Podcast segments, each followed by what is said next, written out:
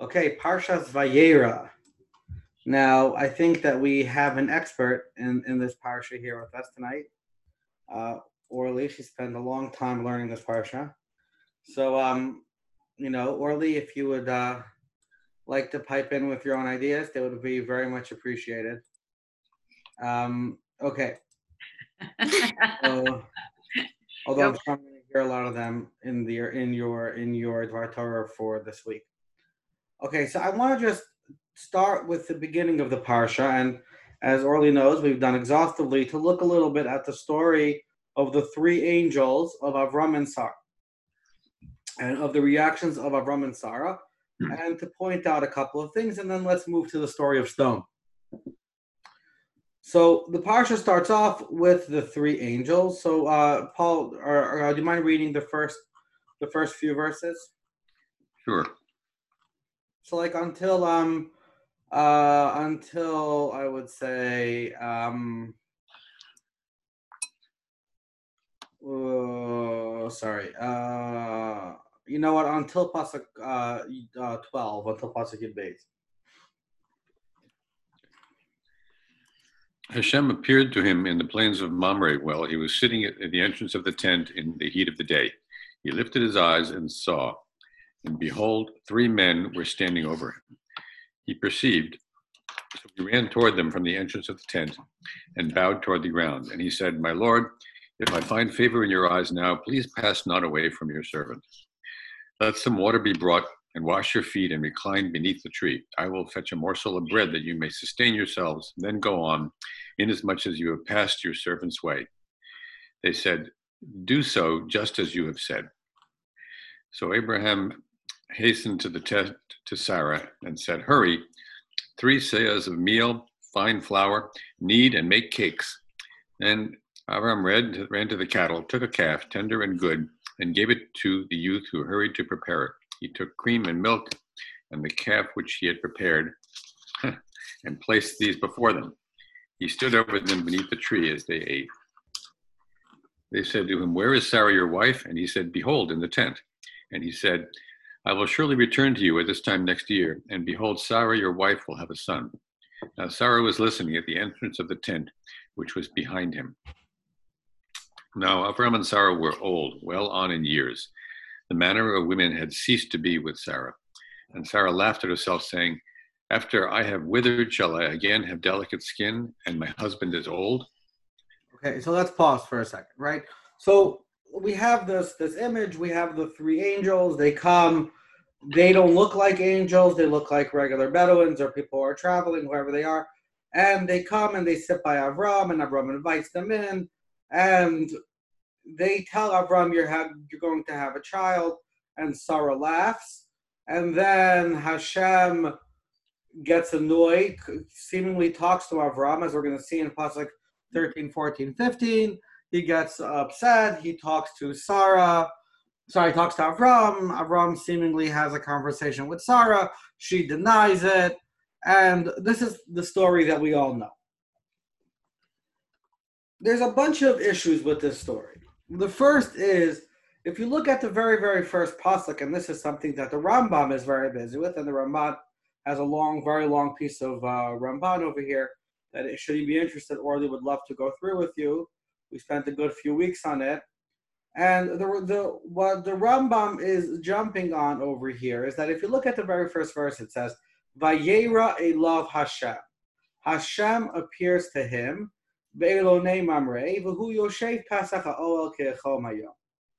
then Vayisa'ina Vayar, and then it says the whole story. What normally, whenever it says Vayere Lav Hashem, Hashem is appearing to him for a reason and telling him something, right? Vayere Lav Hashem, Vayomer, whatever, you know, V'salech Fanai V'heyes Samim, or whatever. Uh, there's, there's Hashem appears for a reason. Over here, Hashem appears, but we have no idea why. So Rashi famously says it was the third day after his bris milah. Hashem appears to him on this most difficult day of recovery to visit the sick. And that's why Rashi, this is how Rashi deals with the fact that Hashem doesn't tell him anything, because Hashem is just there to be a comforting presence. In addition, it seems that Hashem's presence is there throughout the story, because this is why Hashem is you know there right away to criticize Sarah once she once she laughs, and Avram goes and talks to her, and there's a contradiction and and and all that. The Rambam says this can't be. What's happening over here is that this is all a vision. That these three angels are a vision, and it's saying Vayera Elav Hashem be'elonei uh, mamrei then the vision starts. What was the Vayera of Hashem? What was the nature of the vision? Vayar, this is all a vision. And none of this actually happens. So the Rambam, the Ramban asks a lot of very kind of, I think, very, very reasonable questions on the Rambam. He says, okay, fine, let's say this is a vision this seems to be a very strange vision that you don't normally find any other visions like this. Somehow in this vision, Avram is running around, he's preparing food, he's talking to Sarah about baking bread. It's, they seem to be working really, really hard in this vision. In addition, like what's the what's the point of all that? That wasn't normally you have a vision, you see an image, you see something, there's some some kind of revelation, but this whole image, I mean, this is like a movie. The other the other point which the which the Ramban which the Ramban asks, he says, when does this vision end? Because the parsha contains the narrative of the angels all the way until they reach Sedom. So was the destruction of Sedom a vision? No, the Rambam doesn't say that. Nobody says that. In fact, the Rambam wants to say whenever angels appear to people in the Torah, he appears. It's just a vision. It's something which is which is a nevuah. It's a prophecy. It's a different type of prophecy, the Rambam wants to say, according to, to the Ramban. And the Ramban is very bothered by this. He says, because he says, look how many unworthy people meet the angels. The entire city of Sedom meets the angels. Lot meets the angels. People who are not worthy of prophecy meet the angels. And we have all these different stories when Yaakov fights with the with the angel by the river and he dislocates his hip, right? Did that also happen in the vision or a prophecy? It says that Yaakov was limping. It says, why we can't get Anasha? So what happens? He slipped and fell while he had a vision. I mean, so the Ramban is very, very dismissive of of this. And but Ramban ends up saying something that's very difficult to understand. He starts talking a little bit mystically, and he says that there seems to be a difference between when angels manifest in the in the form of malach and when they manifest in the form of ish of a person. And when they manifest in the form of ish is when they kind of try to merge or don human garb. They try to appear as humans. And that's a different type of manifestation than when they appear as a malach. And we see revelation of malach, let's say, when it comes to Hagar, right, uh, where it says, uh, you know, Yine uh, malach Hashem. We see, you know, it in a few other places. And ish, we see um, with regards to uh, Yaakov, Vayisavek Ishimo, right? Adalos Hashachar. We see the, the term Ish by Yosef, and Yosef is, is uh, looking for his brothers. Uh, Vayimsa Ish B'Shchem, right? That he finds the Ish, which the Midrashim, right, is really referring to the angel Gabriel. So there are there are two ways how angels manifest, and with Ish, they in some sense take on certain human characteristics. And we're going to see this because the angels over here begin to act with some agency. They have to appear to be eating. They take on certain human qualities. The one question which we have to ask is when did Avram figure out that they're angels?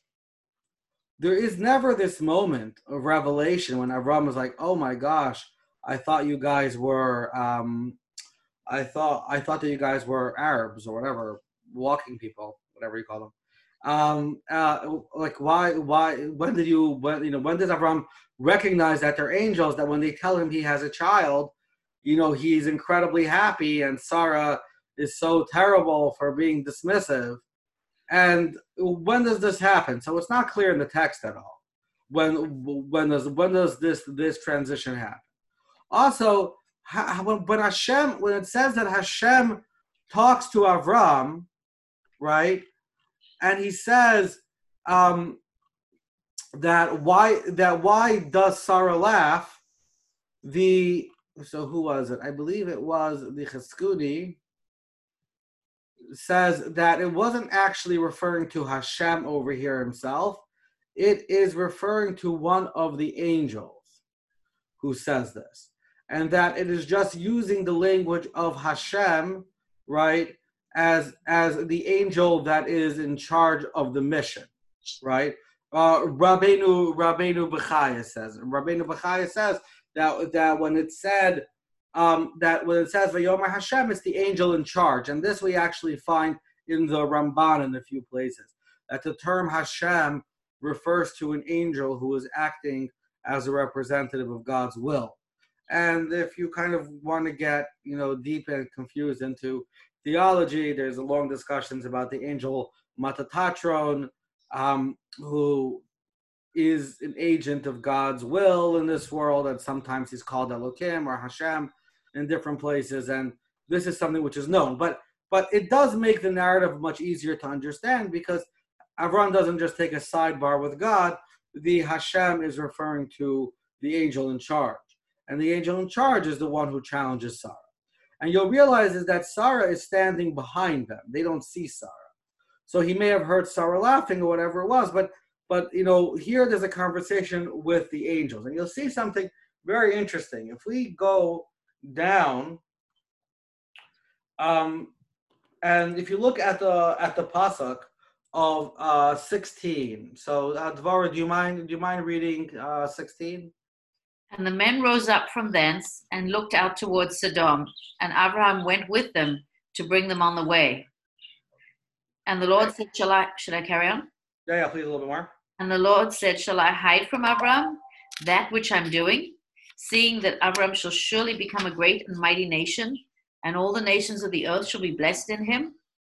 For I have known him to the end that he may command his children and his household after him, that they may keep the way of the Lord, to do righteousness and justice, to the end that the Lord may bring upon Abraham that which has, he has spoken of him. Okay, right. So it says that that Avram that Avram, Avram, in Pasuk 16, it says, Avram holech imam l'shalcham. Avram goes with them to walk them out. A bunch of commentaries, including the Chizkuni and many others, says Avram did this because they were his guests and he walked them out as a gesture of politeness. And a bunch of them make it very clear that Avram still thinks they're human. At this point, Avram still thinks that they're Arabs. And then all of a sudden, we have this very interesting shift is that normally we think of Sarah, right? Sarah is this one who's, you know, her her level of prophecy is higher than Avram. She's much more, you know, connected to God than Avram, right? Yet Sarah laughs when she hears a prophecy, and Avram believes. And when you think of Avram as perceiving, or Sarah as perceiving these people as, as angels, it's very difficult. Sarah was well aware of angels. She was familiar about the notion of a God who can do miracles. So why is she laughing? God tells her you're going to have a child, you're going to have a child. The reason is, is because Sarah and Avram never knew they were human. Sorry, never knew they were angels. Throughout this entire episode, they didn't know this. So now, in a way, the difficult one is Avram. You know, you have three dusty Bedouins show up at your door, you feed them, and they do the, yeah, brachas, you're going to have a child. Yeah, you're going to have a child. So normally, you know, you smile politely, a little bit, you know, annoyed at their tone deafness, a little bit, right? But I mean, come on, like, who are these people? You know, eh, they're socially off people who are giving you blessings, whatever. And Sarah, Sarah is, and that's how Sarah reacts to that. She laughs. She's like, okay, you know, and inside of her, she's like dying to believe it, but she's like, I mean, come on, like, I'm old, my husband's old, this is not going to happen, and you know, who are these three people coming in here and telling me these types of things? I mean, who are they? And Avram, for some reason, believes this. And he believes it to the extent that when one of them criticizes Sarah, Avram takes it as Hashem talking to him. Avram takes it very seriously. And Avram says, like, Sarah, why are you laughing? And here I think we have this fascinating uh, split screen moment a little bit where two people share the same experience but process it so differently. And there's a fascinating Gemara. The Gemara talks about Avram and Sarah as two very different people. Avram was Midas HaChesed. Avram was very kind, he was very charitable, he loved having guests, he loved giving over. Sarah, it says, was Midas Hadin. She was more justice, she was a little bit more rigid, she was not as into chesed as Avram. But on the other hand, right, when Avram went too far with his chesed, like the story with Hagar and the story with these things, is that Sarah put her foot down. And there was this relationship between chesed and din, which exists in everywhere, exists, you know, in creation. Every, and Avram and Sarah both were just embodied these two different qualities. Avram was chesed, his home was always open, and Sarah helped him out. Sarah was involved, but but eh, the, the but the Gemara says that ultimately Sarah was more midas hadin, more about justice, more about what was correct and right, and not so worried necessarily about chesed. And therefore, when these three strangers walk in and sit down, Avram, everywhere he looks, he's able to see God. Avram hears three people talking, three random strangers. He doesn't, he's not cynical, Avram. He not, does, doesn't necessarily believe that these guys are, but something, they said something good. Avram's like, why laugh? Like this could be, this could be true. This could be real. You know, God talks through all things, right? There, there's, you know, there, there's no reason to be cynical about the world. This is why. Is this why it says that suddenly, in the middle of the interaction between the Malachim and and and, and Avram, suddenly it's Hashem talking to Avram? Exactly. Avram hears God here. Right. Right. And even though, as the Sforno says, and the Chizkuni says, it was the angels talking to him, it wasn't Hashem. He didn't have a vision, right? And it wasn't a sidebar like it sounds like from the original Vayera Elav Hashem. Avram really just he he he heard these people and he thought they were people as we pointed out until the very end of the episode and still avram believes it it doesn't mean that he necessarily said oh my gosh these people said it's for sure going to happen but he's like why are you laughing we could have heard something today but sarah is also very understandable sarah is all this pain all these years and three tone deaf people come in and start talking about it. So she she was being She she wasn't so romantic and charitable uh, about the world like Avram was. And she said, if Hashem wants to do a miracle, Hashem will come. Hashem will do a miracle. We have to listen to every single Meshagana who tells us brachas, simchas, chaim. You know, Emir Hashem by you.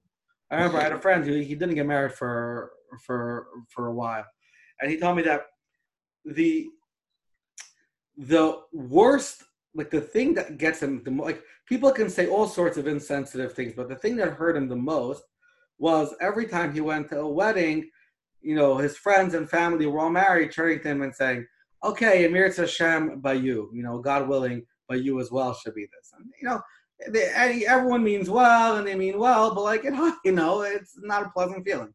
So you know, Sarah, we don't blame Sarah. We understand Sarah. Sarah was wrong, and why was Sarah wrong? Sarah was wrong because you have somebody you have to be able to if you are firm and believing that Hashem, who promised them children, will deliver, you have to be able to see this in uh, in every corner.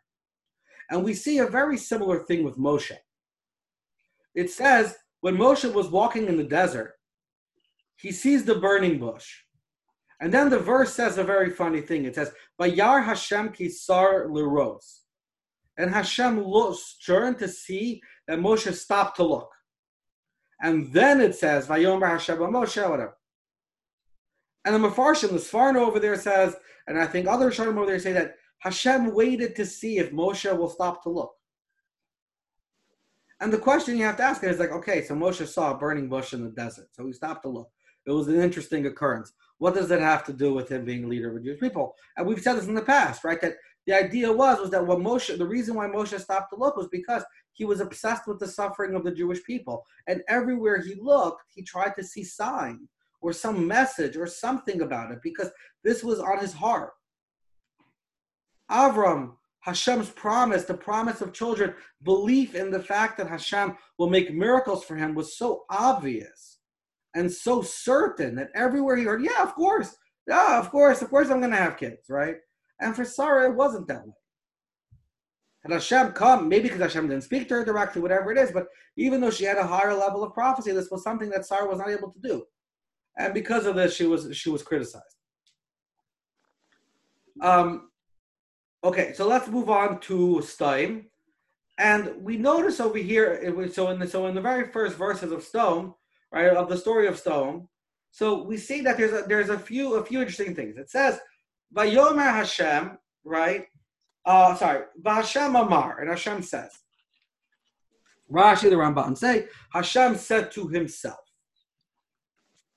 And there is this famous discussion. What does it mean, Hashem talking to himself? Yes, I do it because my my sanity is slipping away slowly but surely. But but why you know why is Hashem talking to himself? What's this notion of Hashem Omar?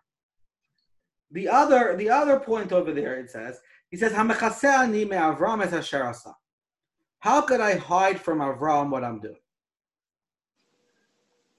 Then why? Avram hayu yiyel gadal ve'atzom chuvay kol And Avram will be a great nation and a strong nation, and all the nations of the world will, will be blessed through him. Ki yadati, because I know, leman asher yitzavez banavi es peso acharav, v'shamru darach Hashem la'asayit tzedakah mishpat, Havi Hashem al Avram as Asher. So why? Because I know that this is something that he will be instructing his children and his family after him to watch the ways of God, to do tzedakah and mishpat. Why? In order that Hashem should bring on Avram Eis Asher Dibar.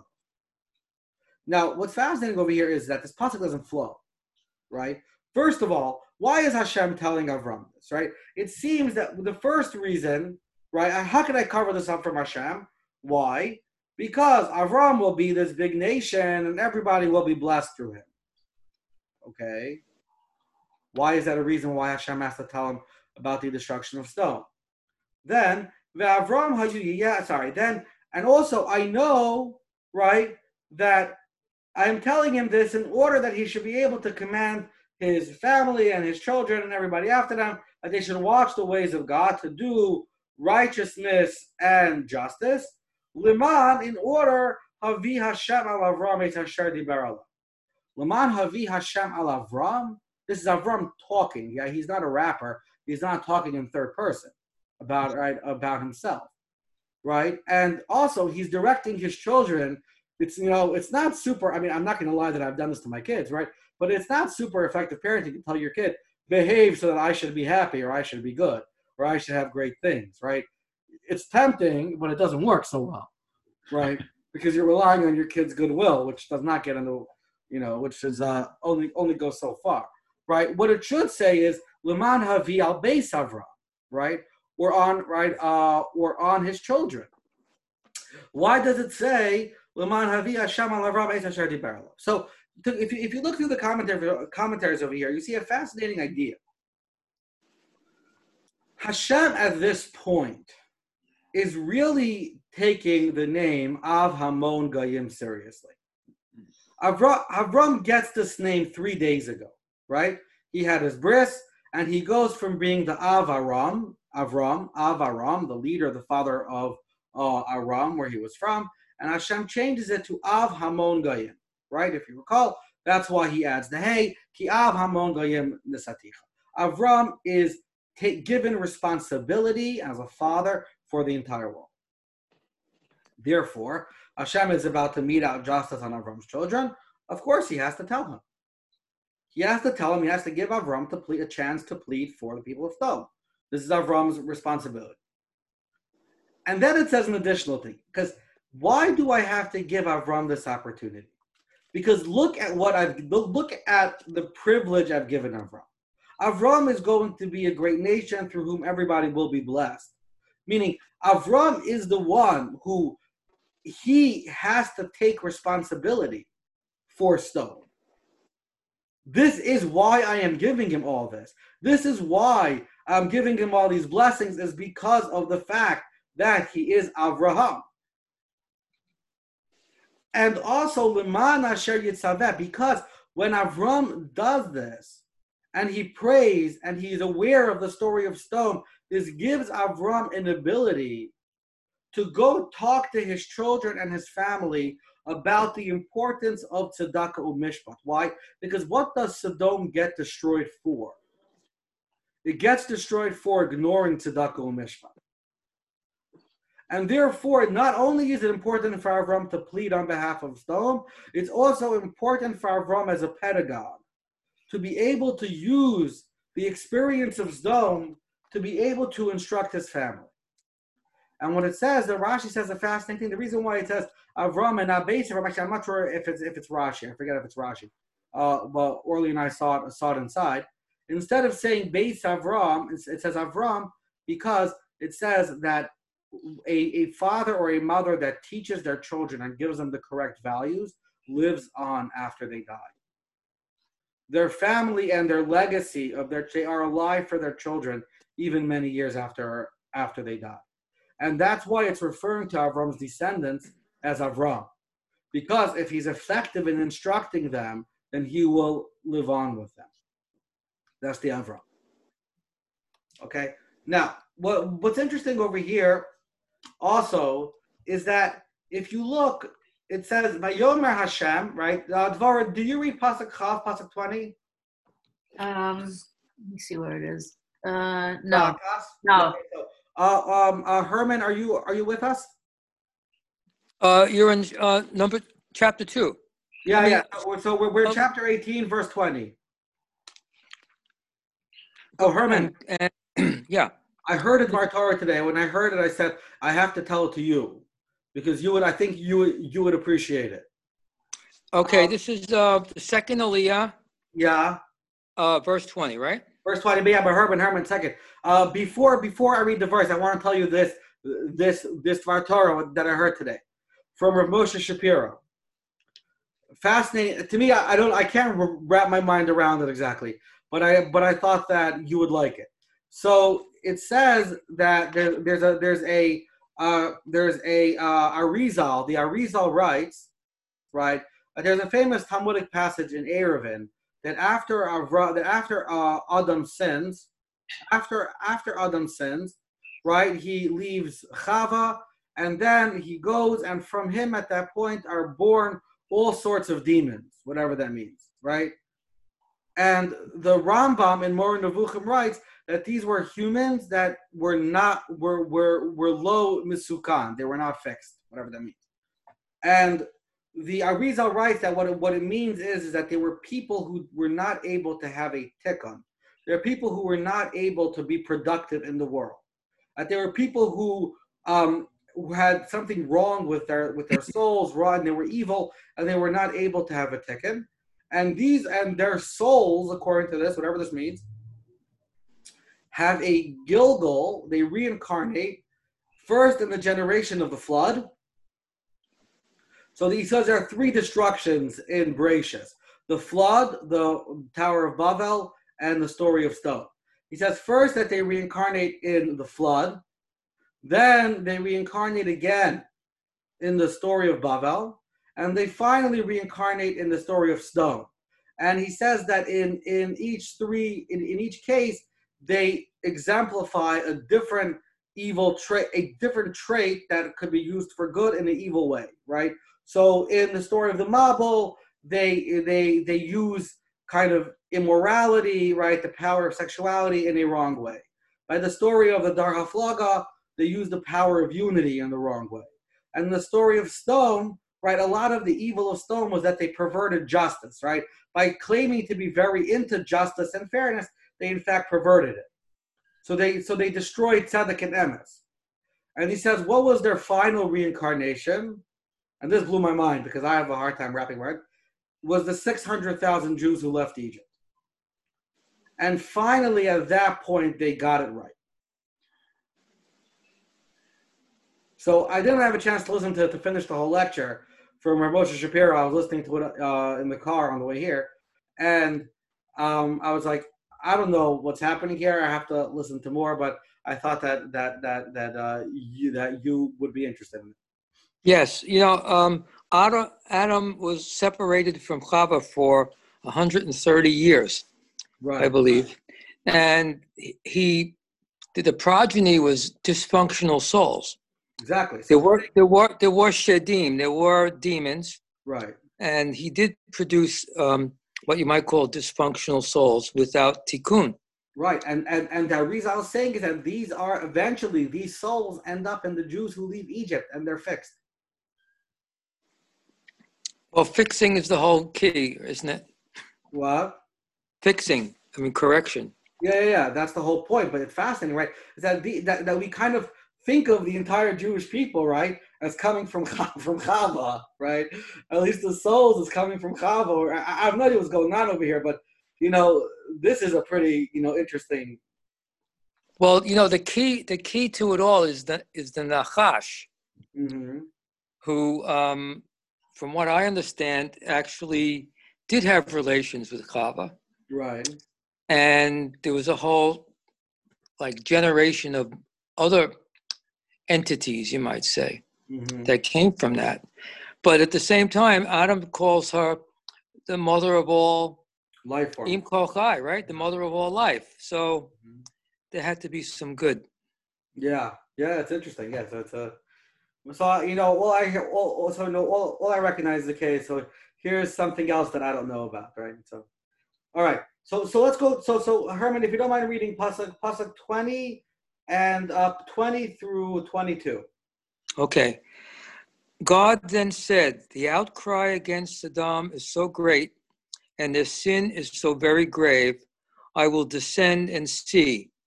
Have they done everything implied by the outcry that is coming before me? If not, I will know. The men turned from where they were and headed towards Sodom. Abraham was still standing before God. Okay, so let's pause for a second. The pasuk says in pasuk chaf it says, "Vayomer Hashem zaakas Sedom va'amira ki rava," right?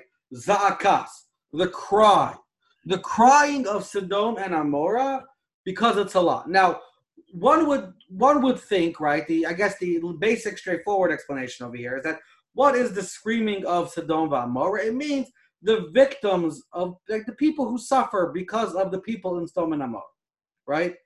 That it's not, and if you think about it, right, I think in popular culture there is this vision of Sedom as this hedonistic, you know, kind of Bacchalian enterprise, right? That it's just like everyone doing all sorts of immorality and whatever, and just a party that's not this that that's not Sedom. That's not what Sedom is really characterized as.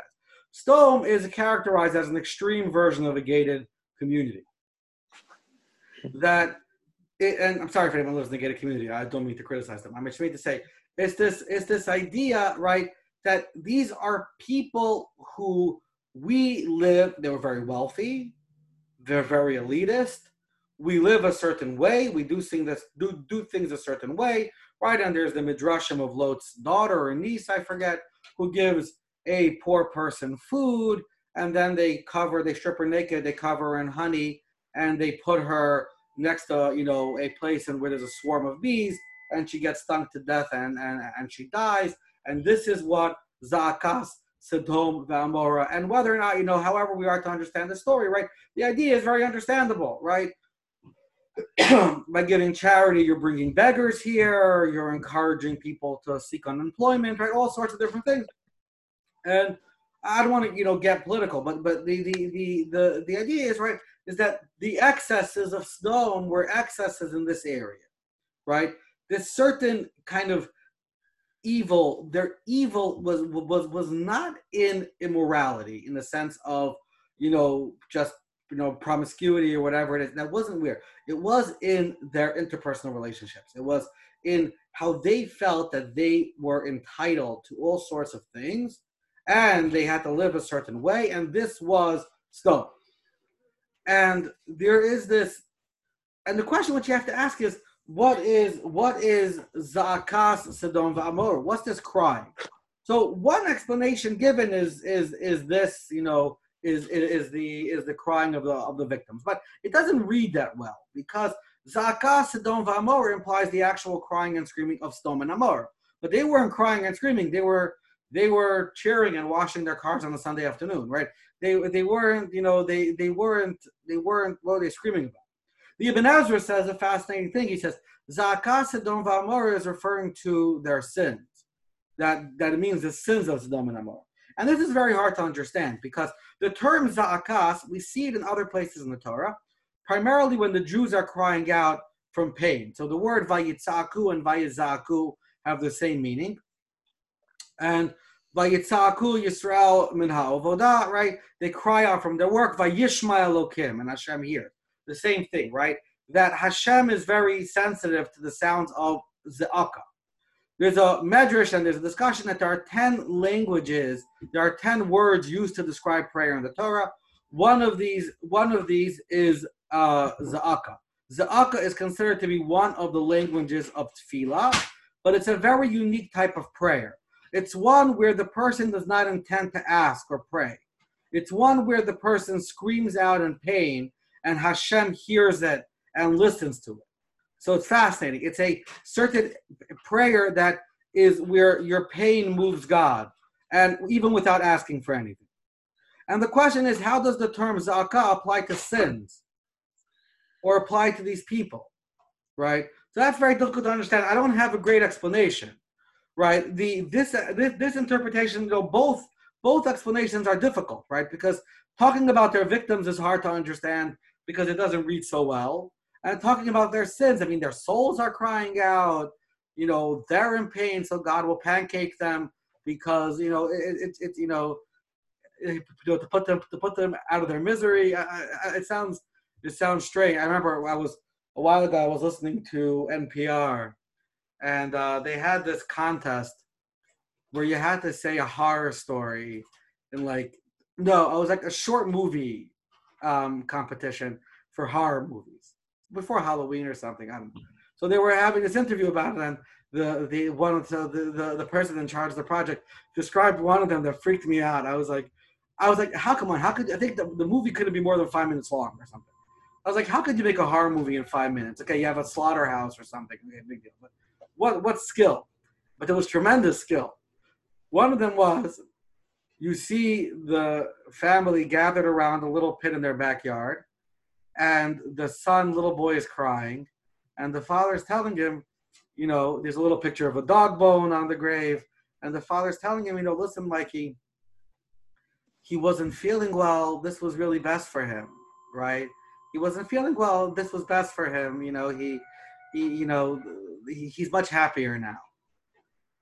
Next scene, you hear the baby crying, and the mother walking out of the room saying, "Oh, this baby, whatever his name is, I don't know, Jack.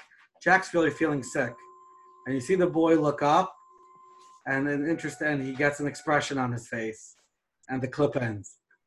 Oh, so, so, so I, I, thought that was that was a work of genius. I thought, that was a work of genius. I thought. Either way, something like Hashem hears them, you know, crying, and he, he's much better this way. Let me rain some sulfur and ash and fire and destroy and, and wipe them out. It's you know, it's hard. It's hard to understand what's this term of uh, za'aka. And if you look in the very next verse, it says the same thing, right? he doesn't look at the evil, right? In other places, we see Hashem coming down to look at the evil, right?